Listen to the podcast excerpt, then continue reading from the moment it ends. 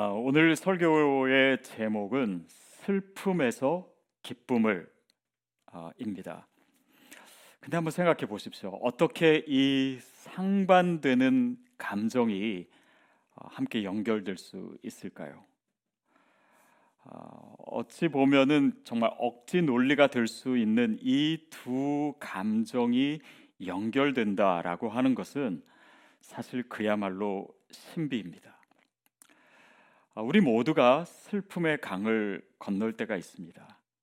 사랑하는 사람을 먼저 떠나보낸다든지 아니면 어, 뭐 믿었던 사람이 배신을 해서 그 관계를 어, 잃어버리게 된다든지 아니면 뭐 재산을 잃어버려서 그 안정감을 상실한다든지 어, 여러 종류의 상실을 우리가 경험합니다. 그래서 이 상실로 인한 슬픔은 어, 우리의 삶에 공통적으로 있는 실종과도 같습니다. 그 상황 속에서 우리가 어떤 의미를 찾을 수 있을까요? 그리고 어떤 태도를 취해야 할까요?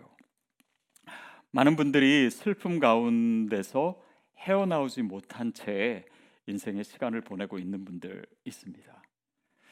근데 아, 그 윌리엄 셰익스피어가 이런 말을 했습니다. 아, 슬픔을 이기지 못하는 사람에겐 늘 슬픔밖에 없다.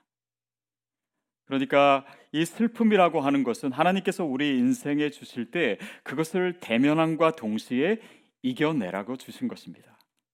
그리고 더 나아가서 하나님께서 그 슬픔을 통해서 우리 삶에 일하시고 또 결국은 우리에게 기쁨을 주고자 하시는 하나님의 계획과 손길이 있습니다.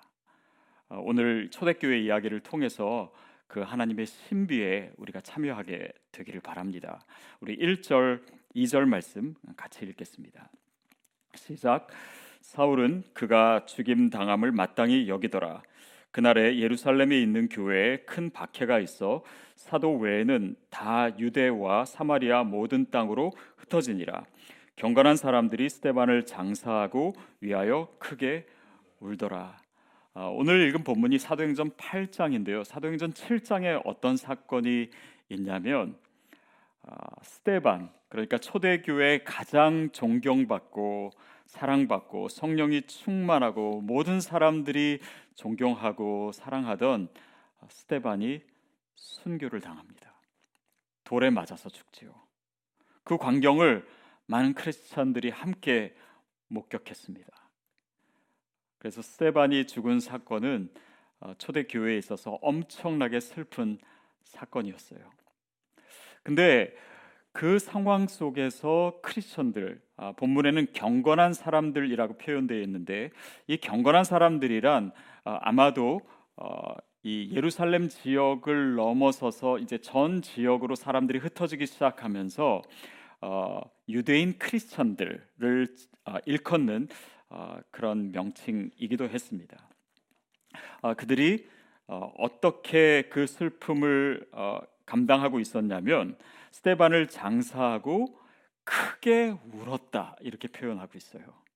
크게 울었다.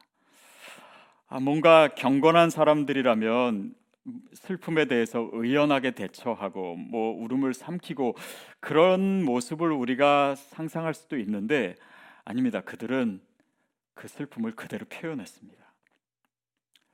어쩌면 이 슬픈 상황에서 어, 그것을 거부하고 우리의 감정을 통제하고 그것이 성숙한 모습처럼 여겨질 수도 있지만 사실은 우리가 슬픔 가운데서 슬퍼하는 것, 그것은 영적으로도 의미가 있습니다. 그것은 우리의 나약함을 고백하는 거예요. 그래, 나는 연약하다. 나는 슬퍼할 수밖에 없다. 나는 이 상황을 또 내 감정을 스스로 통제할 수 없다. 그 가난한 마음으로 하나님 앞에 서 있는 모습이 바로 그들의 모습이었습니다. 슬픔은 억누른다고 해서 없어지는 것 아닙니다. 오히려 우리는 그 슬픈 감정을 대면하고 가슴으로 끌어안는 그 과정을 통해서 나의 연약함을 철저히 경험하고 또 그것을 경험함과 동시에 주님 앞에 더 가난한 모습으로 나아가게 됩니다. 결국 이 슬픔의 자리는요, 그냥 단지 우리의 감정적으로 고통받는, 아파하는 그런 자리가 아니라 우리의 나약함 가운데 하나님을 초청하는 시간이기도 합니다. 여러분, 과연 이 슬픔이 기쁨과 같이 양립할 수 있을까요? 연결될 수 있을까요? 저녁에는 울음이 기숙할지라도 아침에 정말 기쁨이 올까요? 우리의 이 애통이 기쁨의 노래가 될 수 있을까요? 그러나 오늘 우리가 믿음 가운데서 하나님 앞에서 슬퍼하는 그 모습 가운데 하나님은 우리의 삶에 개입하기를 원하십니다. 그리고 그분은 반드시 우리 모두의 슬픔을 기쁨으로 바꿔주실 거예요. 그리고 그 이야기를 오늘 우리를 통해서 보여주시며 또 우리의 삶 가운데 하나님 역사하기를 원하십니다. 우리 삼 절 말씀 같이 읽겠습니다. 시작. 사울이 교회를 잔멸할 때 각 집에 들어가 남녀를 끌어다가 옥에 넘기니라. 스데반이 순교했습니다. 그리고 우리 일 절에 보면은 예루살렘에 있는 교회에 더 큰 박해가 임했다라고 얘기하고, 지금 삼 절을 읽어보면은 사울이 뭐 교회를 잔멸하고 오히려 더 어려운 상황이 됐어요. 아니, 스데반을 잃어서 모두가 지금 슬퍼하고 있는데 그 슬픔에 대한 위로의 상황이 아니라 오히려 더 어려운 상황이 주어지고 있습니다. 그럴 때 우리는 더 당혹스러울 수 있어요. 아, 하나님께서 과연 지금 우리의 삶에 어떻게 역사하고 계신 건가? 그 손길은 보여지지 않고 오히려 상황만 더 어렵다고 느낄 수도 있습니다. 그러나 여러분, 하나님의 사람들이 여기서 기억해야 될 것이 있습니다. 우리가 정말 슬퍼할 때 주님 앞에 있다면, 그리고 믿음 가운데 있다면 그 상황을 해석하는 시선, 즉 하나님의 시선, 영적인 시선을 갖는 것이 바로 크리스천입니다. 그리고 우리는 이 슬픔과 당혹스러운 상황에서 하나님께서 내 삶에 개입하고 계시다라고 하는 힌트를 볼 수 있습니다. 이 본문에도요, 뭐 겉으로는 잘 안 드러나는 것 같아요. 그런데 여기에 하나님이 일하고 계신 힌트들이 있습니다. 먼저는 사울이 등장해요. 물론 이 본문만 봐서는 우리가 다 알 수 없습니다. 그러나 이 어렵고 슬픈 상황 가운데 하나님께서는 사울을 등장시키고 계세요. 그리고 그가 나중에 어떻게 하나님을 만날 것인지, 그리고 그가 이방인을 위한 하나님의 엄청나고 하나님이 가장 놀랍게 사용하시는 사도가 될 것인지 우리는 알고 있습니다. 여러분, 우리 주변에 우리를 더 힘들게 하는 사람이 있을 수 있습니다. 그러나 그것이 보여지는 대로가 아니라 하나님이 계획하신 대로 이루어지고 있다라고 하는 그 뒤에 감추인 비밀을 우리가 볼 수 있어야 합니다. 그것이 힌트예요. 또 한 가지 힌트는요, 여기 나타난 경건한 사람들, 크리스천들입니다. 그들은 지금 뭐 갑자기 나타났다기보다는 예루살렘 교인들이었습니다. 다시 말하면 사도행전 일 장부터 계속 진행되면서 그들은 예수님의 승천하신 것을 보았던 사람들이고, 그리고 이 장에서 보듯이 마가의 다락방에 모여서 열심히 기도했던 사람들입니다. 모여서 기도하고 서로 떡을 나누고 말씀을 나누고 공동체를 이루었던 사람들이에요. 다시 말하면 그 슬픔의 상황, 어려움의 상황이 아니라 그 상황 가운데 서 있는 사람들 자신이 힌트입니다. 바로 우리 자신이에요. 여러분, 우리의 삶에 어려움 생길 수 있고 슬픔 가운데 우리가 처할 수 있습니다. 그러나 우리에게 하나님께서 찾아오셔서 내 삶에 개입하시고 역사하시고 이 슬픔을 기쁨으로 바꿔주시는 그 증거는 그 상황이 아니라 믿음 가운데 있는 우리 자신이에요. 저와 여러분의 삶이, 그 모습이 이 상황 속에서 하나님 개입하시는 힌트가 되기를 바랍니다.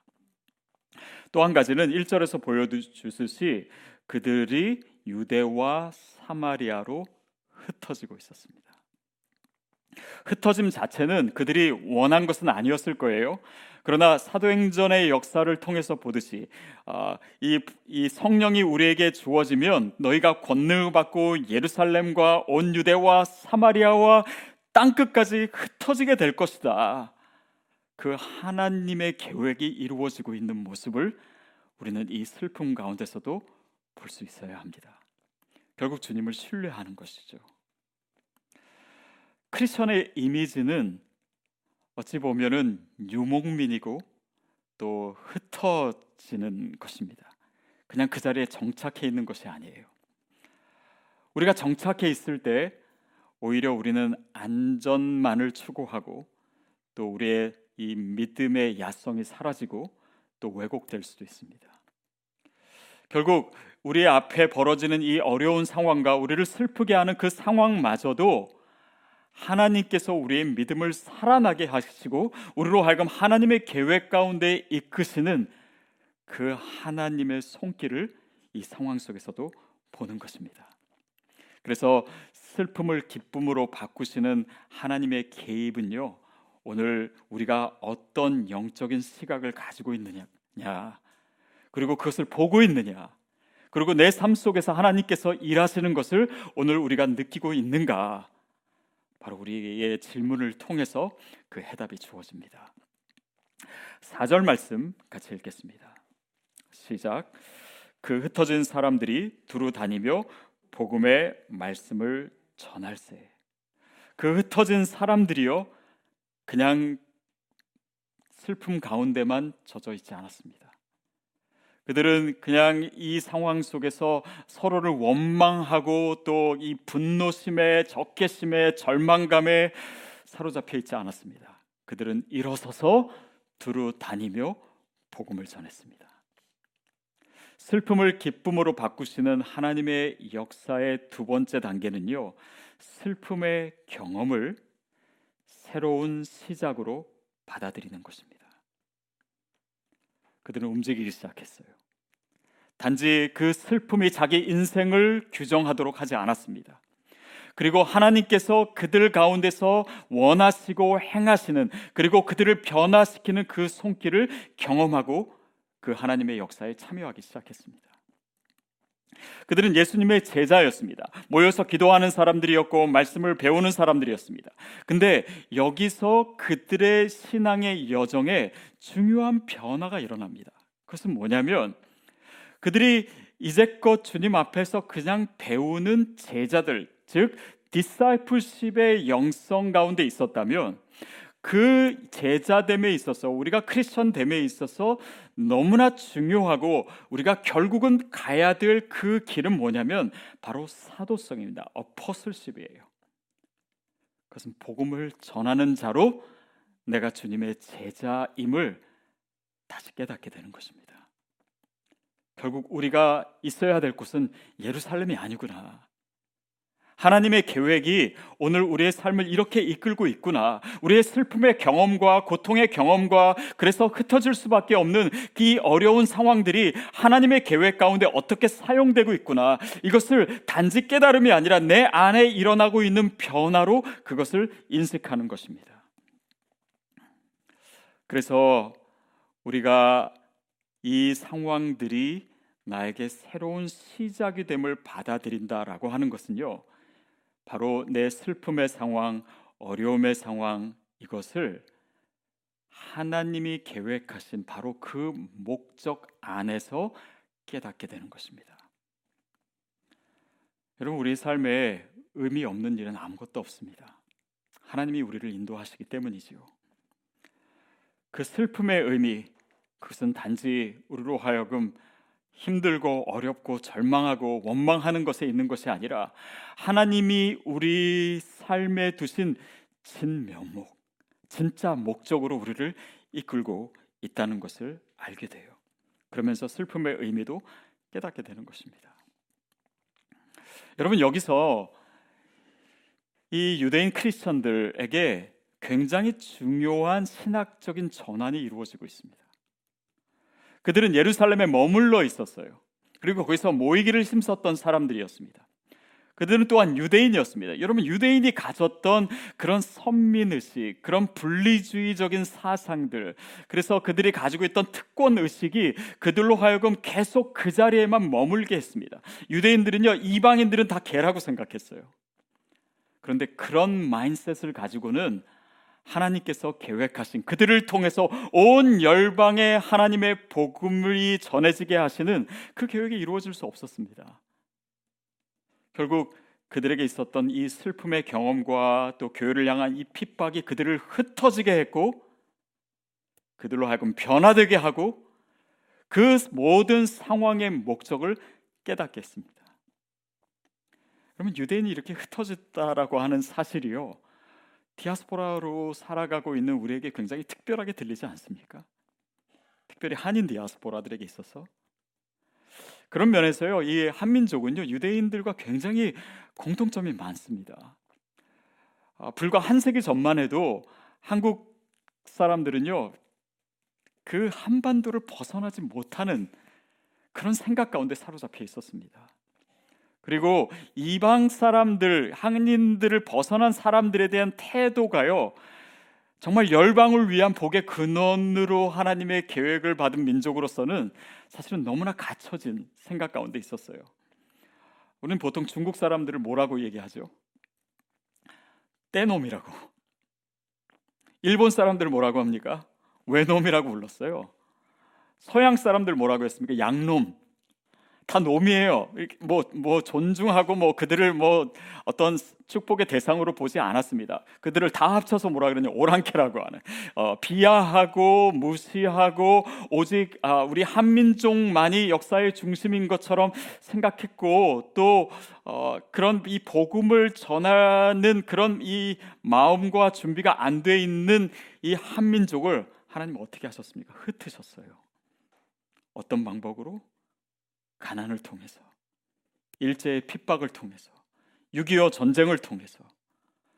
그러니까 그 상황의 의미와 그 흩어짐의 의미가 이제는 우리가 하나님의 시선을 가짐으로 하나님이 이 한민족을 통해서 어떤 계획을 가지셨고 왜 한인들을 이렇게 칠백오십만이나 전 세계 백팔십여 개국에 흩으셨고 그 하나님의 뜻을 발견함으로 우리의 슬픔도 해석되기 시작하고 우리의 고난의 자리도 해석되기 시작하고 오늘 우리가 처해 있는 상황의 목적도 알게 되는, 바로 말씀을 통해서 오늘 하나님께서 우리의 영적인 눈을 뜨게 하시는 것입니다.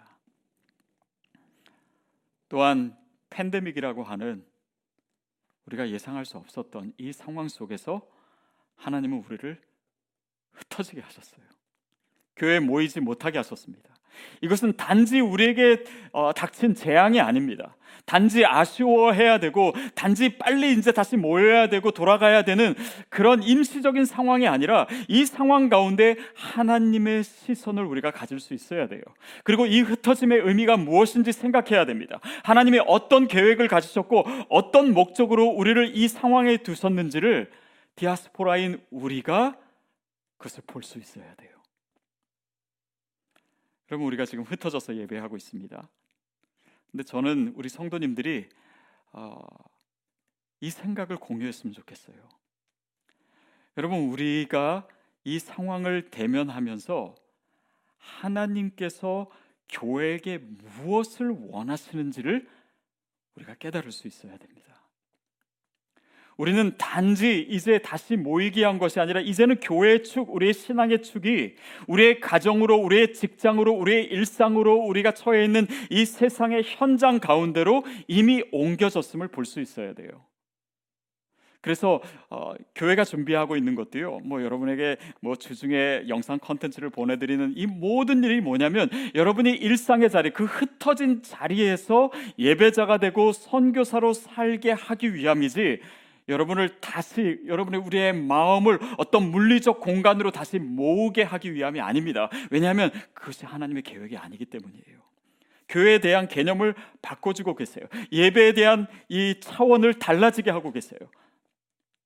전 세계에 있는 이 씨앗들이 함께 예배하고 한 공동체를 이루고 우리가 처해진 곳에서 하나님이 원하시는 방법대로, 그 방향대로, 이 디아스포라대로, 흩어진 씨앗의 그 존재의 목적대로 살게 하시는 하나님의 본격적인 역사가 시작된 것입니다. 그것이 우리의 상황을 해석하게 해줘요. 우리의 슬픔과 아픔도 해석하게 해줍니다. 그런데 이 거대한 하나님의 역사의 흐름을 얘기하면서요, 사도행전 이 오늘 본문은 이 모든 것을 또한 한 사람에게 포커싱하고 있습니다. 바로 빌립이에요. 이 말은 무슨 의미입니까? 하나님께서 이 역사를 운행하시는 큰 계획을 가지고 계십니다. 뭐 한인 디아스포라를 통해서 하나님께서 이 시대에 가지신 그런 계획이 있어요. 그러나 또한 하나님의 관심은요, 한 사람에게 있습니다. 바로 저이고 바로 여러분이에요. 그리고 빌립이었습니다. 오 절 말씀 우리 같이 읽겠습니다. 시작. 빌립이 사마리아 성에 내려가 그리스도를 백성에게 전파하니. 빌립이 어디를 갔다고요? 사마리아에 갔습니다. 사마리아는 유대인에게 있어서 굉장히 특별한 의미를 가지는 지역입니다. 비씨 백이십구 년에 유다의 히르카누스 장군이 사마리아를 점령한 이후부터 이 유대, 아, 그러니까 유다 자손들이죠. 유대와 사마리아 사람들의 이 갈등은요, 우리가 생각하는 것보다 훨씬 더 깊고 심각했습니다. 또 이 유대 사람들이요, 사마리아 사람들 싫어했어요. 또 그들을 무시했습니다. 또 사마리아 사람들은 이제 혼혈이 더 많았기 때문에 유대인의 순수한 혈통이 아니라고 생각하기도 했고, 또 사마리아 사람들이 가난했습니다. 그들이 더 소외된 계층이 많았어요.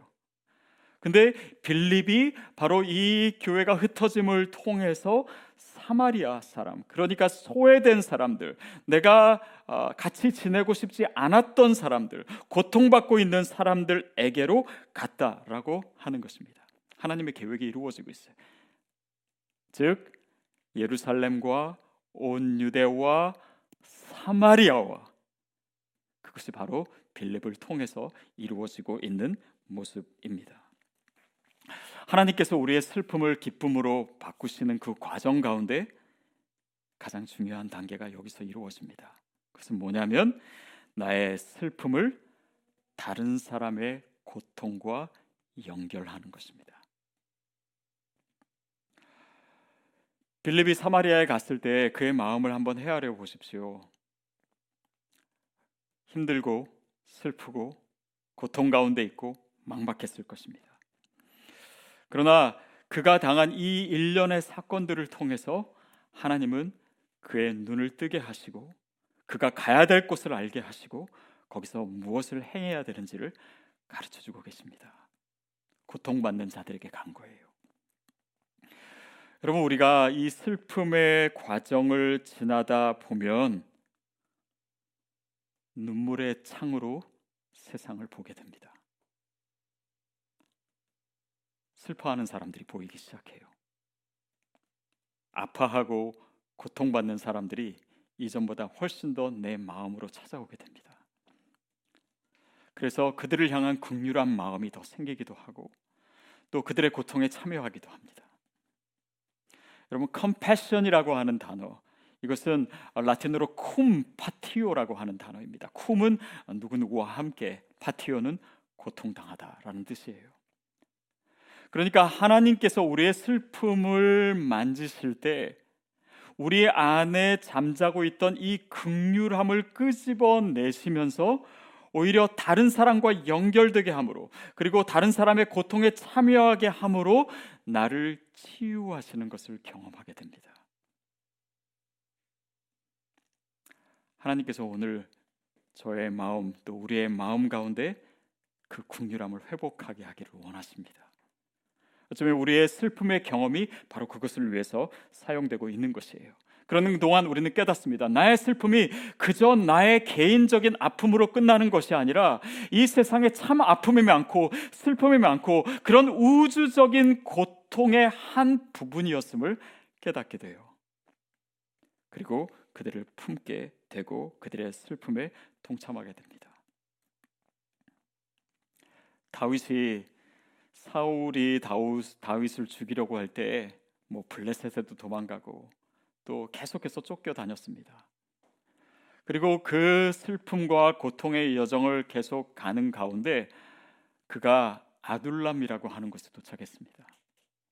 근데 그때 사울의 마음, 다윗의 마음이 가장 힘들고 어려워, 어려울 때 그에게 사람들이 몰려오기 시작합니다. 성경은 그들을 어, 환난 당한 자, 빚진 자, 원통한 자라고 표현해요. 그 고통의 한가운데 있는 다윗에게 하나님께서는 그와 비슷한 어려움과 고통과 슬픔 가운데 있는 사람들을 보여주셨습니다. 그리고 그들을 끌어안게 하셨어요. 아마도 다윗이 이스라엘을 다스릴 수 있고 또 이스라엘 역사의 가장 훌륭한 왕이 된 리더십이 저는 바로 그때 생기게 된 것이 아닌가 싶습니다. 같이 아파할 수 있고 고통을 끌어안을 수 있고 함께 치유되어 가는 그런 이 공동체를 이룰 수 있었던 그 모든 상황들이 다윗을 이끄시는 하나님의 손길이었습니다. 아마도 빌립도 사마리아에서 그런 사람들을 만나게 되었을 거예요. 그리고 하나님께서 그 삶의 역사하시기 시작했고 또 그 삶을 통해서 하나님의 역사가 더 본격적으로 드러나게 하시는데요. 그게 바로 육 절, 칠 절, 팔 절의 모습입니다. 우리 같이 읽겠습니다. 시작. 우리가 빌립의 말도 듣고 행하는 표적도 보고 한 마음으로 그가 하는 말을 따르더라. 많은 사람에게 붙었던 더러운 귀신들이 크게 소리를 지르며 나가고 또 많은 중풍병자와 못 걷는 사람이 나으니 그 성에 큰 기쁨이 있더라. 빌립이 사마리아로 갔을 때 그도 힘들고 슬프고 고통 가운데 있고 외롭고 막막했지만 그가 고통받는 자들에게 나갔을 때 하나님께서 그들을 연결시켜 주셨고 그리고 빌립을 통해서 일하시기 시작합니다. 그의 말을 사람들이 듣게 만드셨어요. 그리고 그가 행하는 표적도 있게 하시고 사람들이 그 표적을 보고 한 마음으로 그가 하는 말을 듣게 되고 많은 사람들에게 붙었던 더러운 귀신들이 떠나가게 되고 그들이 소리를 지르면서 나가고 그리고 중풍병자들이 고쳐지고 못 걷는 사람들이 일어나게 되는 그 놀라운 기적들이 빌립의 삶을 통해서 이루어지기 시작했습니다. 그것이 슬픔 가운데 있었지만 그 슬픔을 새로운 시작으로 받아들이고 그리고 그 상황 가운데 내 슬픔의 목적을 깨닫고 다른 사람과의 고통과 내 고통을 연결시켰을 때 그 하나님의 인도하심 가운데 나타나는 기적들이에요. 저는 저와 여러분에게 이렇게 하나님 역사하시는 것이 우리 삶에서 드러나고 나타나게 되기를 바랍니다. 빌립도 아마 놀랐을 거예요. 아니 내 슬픔과 내 고통이 이런 기적의 통로가 될 수 있다니, 하나님이 내 삶을 내가 그 무력감 가운데 또 슬픔 가운데만 있었다면 우리가 깨닫지 못하고 경험하지 못했을 그 기적과 같은 일들을 하나님께서 이제 나를 통해서 행하시고 계시는구나. 결국 그 슬픔이 하나님께서 행하시는 이 놀라운 기적과 역사 가운데로 이끄시기 위함이었구나. 그 상황 속에서 빌립은 그것을 가슴 깊이 몸으로 깨닫기 시작했을 것입니다. 그리고 오늘 본문은 무엇이라고 얘기합니까? 그 성에 큰 기쁨이 있었더라. 결국 이 일련의 과정을 통해서 하나님은 빌립을 그 슬픔에서 기쁨의 자리로 옮겨주고 계십니다. 단지 그만 그런 것이 아니라 그를 통해서 더 많은 고통받고 슬퍼하는 사람들에게 기쁨을 주시고 그것을 하나님의 기쁨에 빌립을 참여하게 하는 방법으로 그의 삶을 인도하고 계셨던 거예요. 여러분, 이것이 하나님이 우리의 슬픔의 자리를 기쁨의 자리로 바꾸시는 방법입니다. 여러분, 미국의 최초의 선교사가 누군지 아십니까? 이 아도니람 저슨이라고 하는 사람이에요. 이 사람은 십구 세기 초에 미얀마에 파송되었던 선교사입니다. 근데 그의 선교의 여정을 보면 정말 쉽지 않았습니다. 너무나 어려움과 힘든 일을 많이 당했어요. 이 년 동안 감옥에 들어가서요, 진짜 말로 표현하지 못할 그런 고문을 당했습니다. 그리고 간신히 추록을 했는데 몇 달 되지 않아서 자기의 아내가 천연두로 죽게 됩니다. 큰 슬픔을 당한 지 얼마 안 돼서요, 또 그의 딸도 죽음을 당하게 됩니다. 그 슬픔과 절망을 이겨내기 어려운 상황이었습니다. 그러나 그는 그, 그때는 범하지요. 그 미얀마를 떠나지 않았습니다. 그리고 그곳에서 계속해서 복음을 전하고 또 힘들지만 성경을 번역하고 또 사전을 만들고 그런 일들을 계속했어요. 그가 최초의 선교사로 있었던 미얀마, 그리고 어찌 보면 그 슬픔과 고통 가운데 뭔가 무엇을 할 수 있을까?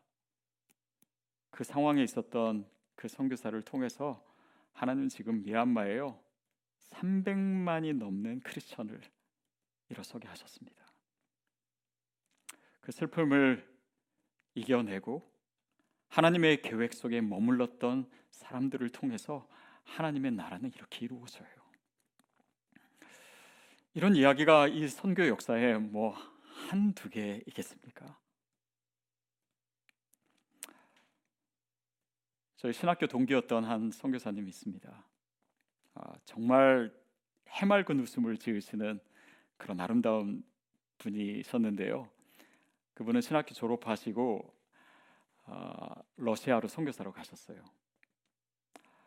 근데 거기서 몇 년 사역 어, 하시는 가운데 어, 이 러시아 사람의 칼에 찔려서 순교하셨습니다. 그의 가족들이 겪었던 그 슬픔과 절망감은 이루 말할 수가 없었어요. 근데 그 상황 속에서 그 사모님이 그 아이들을 데리고 한국으로 귀국하신 게 아니라 그 자리에 남으셨어요. 그리고 우리가 이 일을 이어가자. 그리고 몇 년 동안 사역을 하시다가 이 사모님의 건강이 나빠져서 검진을 받아보셨는데 암이 발견됐습니다. 그리고 투병하시다가 거기서 돌아가셨어요. 최근에 그 두 아들이 하는 인터뷰가 신문에 나와서 제가 읽어본 적이 있습니다. 그 아들은 어렸을 때 아들들은 어렸을 때 미국에 갔잖아요. 아, 러시아에 갔잖아요. 그리고 자기 아버지가 그렇게 순교하시고 어머니도 돌아가시는 그 러시아, 그 땅, 그리고 그 사람들을 진정으로 사랑하고 있더라고요. 그래서 미국에서 공부를 했는데 계획을 물으니까 다시 러시아로 돌아가겠다고. 여러분, 우리의 삶에, 특별히 크리스천의 삶에 슬픔이 있을 수 있습니다. 그러나 하나님께서는 그 슬픔을 의미 없게 놔두시는 분 아닙니다. 그 슬픔을 통해서 우리에게 믿음으로 살아가는 것이 무엇인지를 진정으로 체험하게 하세요. 하나님의 마음을 주십니다. 하나님의 시각을 갖게 하세요. 그 삶에 나타나는 하나님의 사인들과 그 힌트들을 무시하지 않고 가슴에 담게 됩니다. 그리고 그 가운데 변화되게 돼요. 그 상황과 그 슬픔과 그 고난의 목적을 발견하게 하십니다. 그리고 다른 사람의 아픔과 다른 사람의 고통을 품게 하시고 연결하게 하셔서 이 세상의 그 아픔을 치유하고, 치유될 뿐 아니라 하나님의 복음의 역사로 말미암아 그들의 영이 생명력을 얻게 하는 그 위대한 역사에 참여하게 하십니다. 우리가 받은 복음, 우리가 알고 있는 선교의 역사, 지금도 이루어지고 있는 이 하나님 나라의 역사는 바로 다 그런 이야기들입니다. 여러분 삶에 슬픔이 있었습니까? 그로 인한 고통의 자리에 여전히 있습니까? 오늘 내 삶의 그 슬픔의 의미를 다시 한번 헤아려 보십시오. 나에게 있어서 흩어짐의 의미는 무엇인지, 나에게 있어서 사마리아 사람은 누구인지, 오늘 하나님은 내 아픔과 내 상처를 통해서 어떤 치유의 역사를 베풀기를 원하시는지, 그리고 내 삶을 통해서 하나님 나라가 어떻게 확장되기를 원하시고 그 사도행전의 역사가 오늘도 내 삶을 통해서 지속되고 있고, 그것이 나의 예배의 자리요, 나의 흩어진 자리요, 내가 선교사된 자리라고 하는 것을 주님 오늘도 말씀하고 계십니다.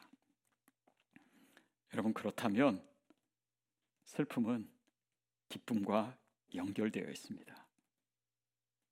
우리의 슬픔은 하나님의 계획 가운데, 하나님이 개입하신 가운데 반드시 기쁨의 자리로 변하게 될 것입니다. 슬픔의 눈물과 기쁨의 눈물은 같은 곳에서 나옵니다. 결국 우리 삶의 가장 아름다운 하나님의 이야기가 그 슬픔 가운데서도 여전히 가장 복되고 가장 기쁜 소식으로 연결되어 있음을 오늘 본문을 통해서 우리에게 가르쳐 주셨듯이 또한 우리의 삶도 이 땅의 많은 사람들에게 그 하나님의 이야기가 될 줄로 믿습니다.